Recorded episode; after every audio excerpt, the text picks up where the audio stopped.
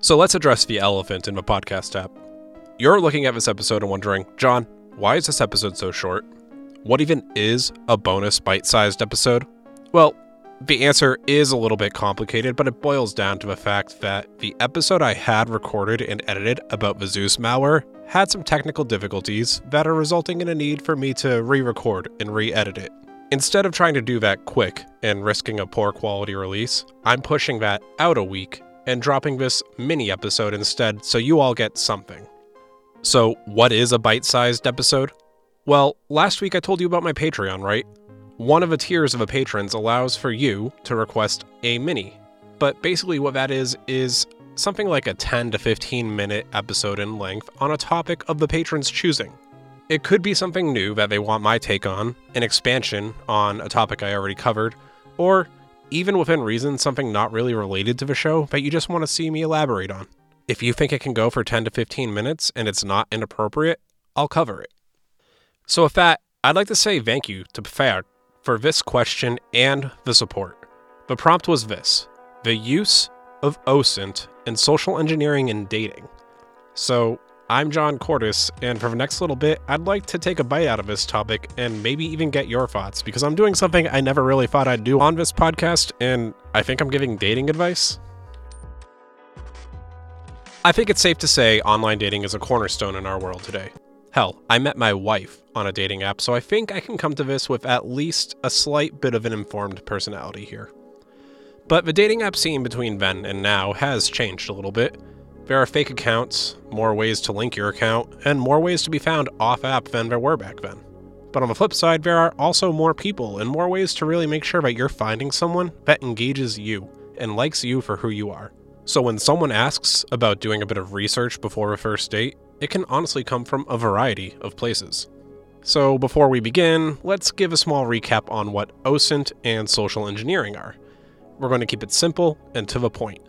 OSINT, or Open Source Intelligence, is information that you can find legally and easily online through public means. It might be something like finding out that you live in Nashville because you have it as your home on Facebook and that profile is public. But social engineering, that's when you use the data or the circumstance you're in to create a favorable outcome for you. A more positive spin on that word might be something like a mentalist. A negative spin might be something like a con man. It's varying shades of gray, and before I get into any kind of ethics on this, I'm going to set one ground rule here, and that's to try to remain as unbiased as I can. I'm going to use gender neutral terms when I'm putting hypothetical situations out there. Unless a statistic that I use explicitly calls it out otherwise, I'd like to keep the idea that this could happen to anyone up in the open. Okay, so that's out of the way. Let's start with the way that this was posed to me as a question and a prompt before we get too deep down the rabbit hole. The situation that was posed to me as a part of a patron bonus was posed like this. It went, quote, one could use OSINT and social engineering tactics when dating. It might sound like it's a bit stalkerish, but it's to get an advantage with some more knowledge, and it might allow them to be a bit more interesting. Nevertheless, it could be challenging for one not to be seen as a creep in doing so. One would have to use the found information as excitingly as possible, but not obviously.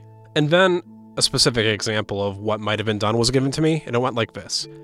Most of the time, it isn't inherently difficult to find the birthday of someone. Instead of just saying, oh, you were born November 2nd, maybe a little flirty game could be played where one might say they were a mind reader.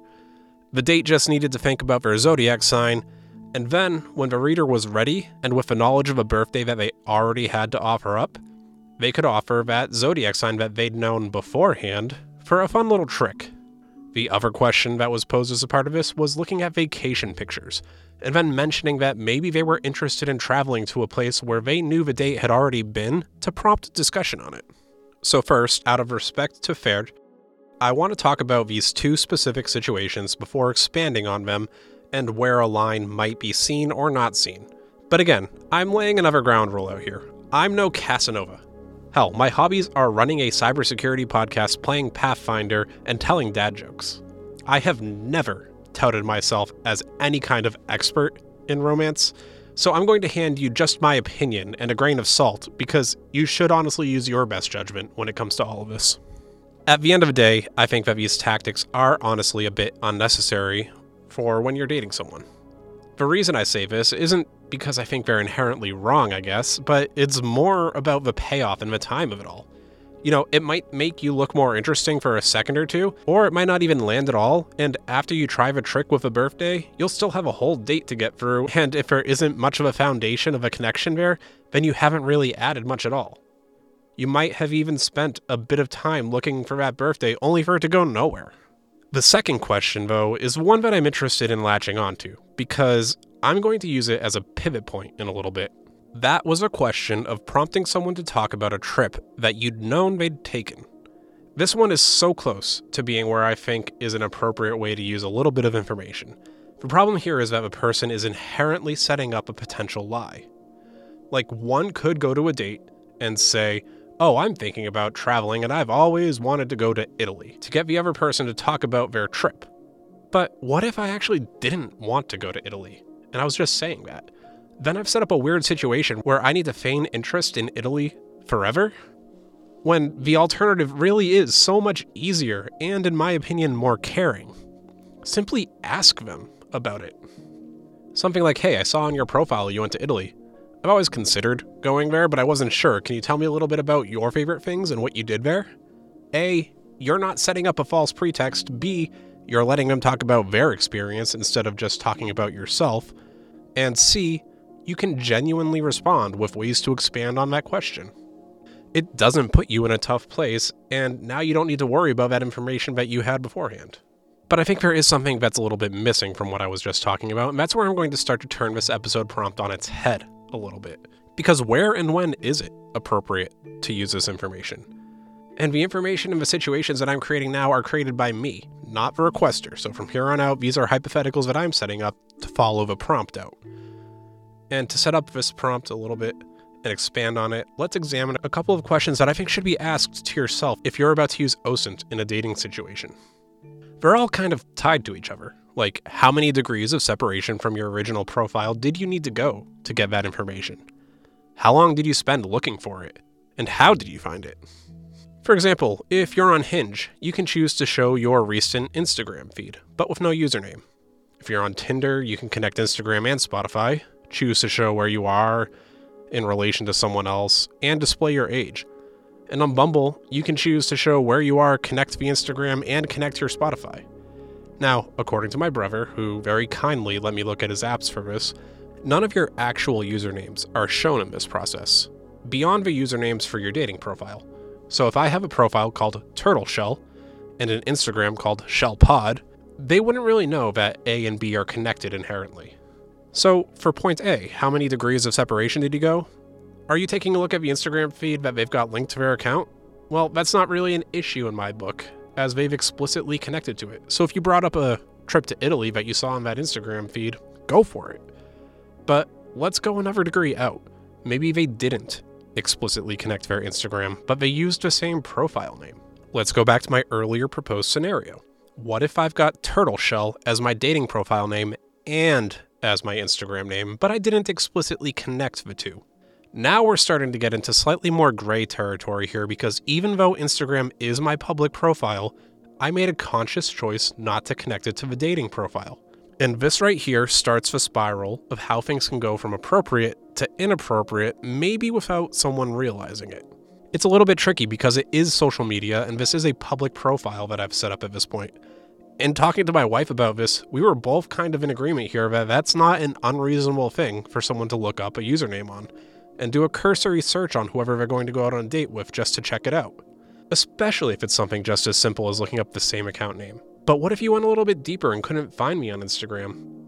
And couldn't find me on Facebook with a username or anything inherently open? If you watch shows like Catfish, then you know that there are other ways to find profiles like reverse image searching, or if someone went to the extreme, maybe even using the metadata from the photos that they've gotten. This is where the line really does start to get crossed a little bit because, yes, maybe you start searching to verify that this person is who they say they are, but if someone came to me with information from a profile of mine that they found by doing a reverse image search, then I might rightly be a little bit skeptical about their motives and their situation. But that goes to the last question did you need to use tools or a service to find the information that you're using? If you did, I'm honestly going to say that I think that's a bit of a line that might be crossed. And some of you might not agree with that, because it's still just using publicly available information. It's just my view on it. And there are some tools out there that are a little more geared towards just validating that someone is who they say they are, as opposed to finding out where someone is or who someone is. Again, in this hypothetical, we're talking about someone that you've already matched with on a dating profile. You've gotten part of a way.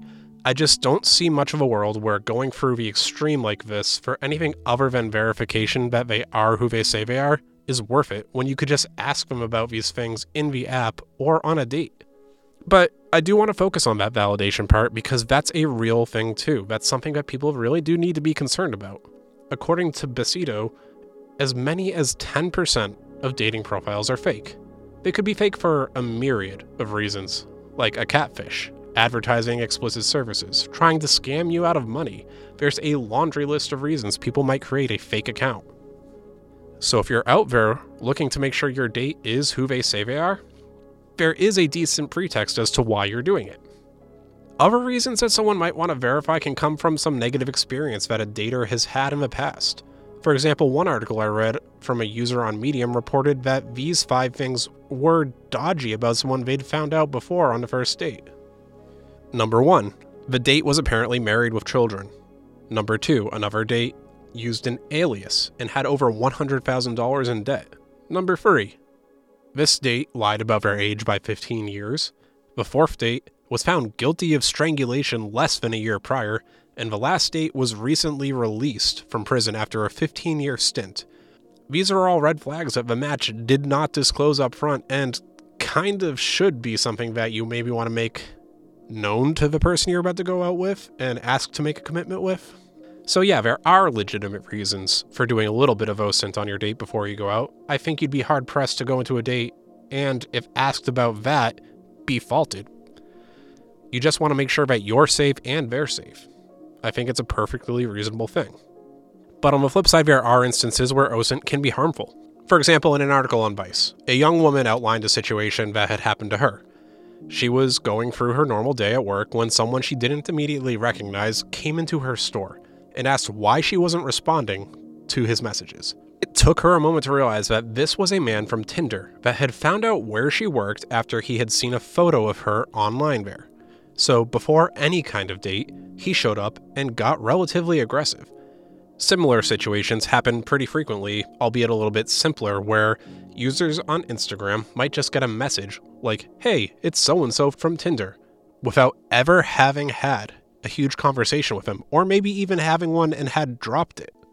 This is a path of escalation that, at least in the UK, has led to recorded instances of stalking nearing the 1,000 count annually.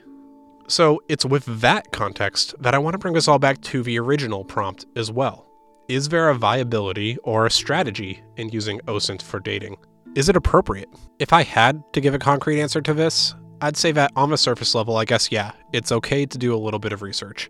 But the deeper you go, and the longer you spend doing it, and the more effort that you put into it, the closer to the line you tend to come. And these statistics are things that happen frequently, so it's not like I'm shining a light on some hidden corner of the internet here. If this is a person that has had a bad experience, you risk being lumped into it because of that. At the end of the day, if you keep it to that surface level and just engage in conversation about what they're posting and what you see, I just don't think it's necessary to use OSINT as a way to be interesting. I don't want to sound corny, but just be you. That's coming from the fact that it works for me. But one thing I really want to know is what you think about it. In the description of this episode, there's going to be two links, and one of them is to the Discord channel for the show. I'd really like it if you joined in and in the episode discussion, let me know your thoughts on this. I'll admit, I was ready to write this topic off because initially I thought it was not something that was appropriate. And I was going to ask for a new one. But the more I sat down and the more I thought about it, the more interesting it kind of became. The more research I did on the topic, the more I realized that it's something where everyone is going to have different viewpoints on it and different places where they're going to draw the line. Who knows? Maybe that zodiac sign thing would land with someone listening and they'd love it. So head on over there and let us know because I want to engage in this discussion. I really want to get an idea of what you think. The other reason that you should head to the Discord is that this Saturday, February 18th, at 6 p.m. Eastern Standard Time, there's an event in the Discord. We'll be online, hanging out as a community, maybe even playing some games, if people feel up to it, that is. There's a little event notification in the top of the channel list where you can click interested or not. And I'd love to see people there. We've got a small group that already might be there, so come on in and join us. That's it for the first bite sized episode. I want to thank Fier for agreeing to let me post their prompt publicly because this is a Patreon bonus. Every bite sized after this is going to be found there for our patrons only. Think of this as a little bit of a sample to see if this is the kind of format that you would want to listen to or check out from time to time because it is one of the perks. Or maybe you want to submit a request if you're feeling like there's something that you want me to talk about. No matter what level you are, you'll be able to check this out and some of the other benefits at patreon.com slash whattheshell.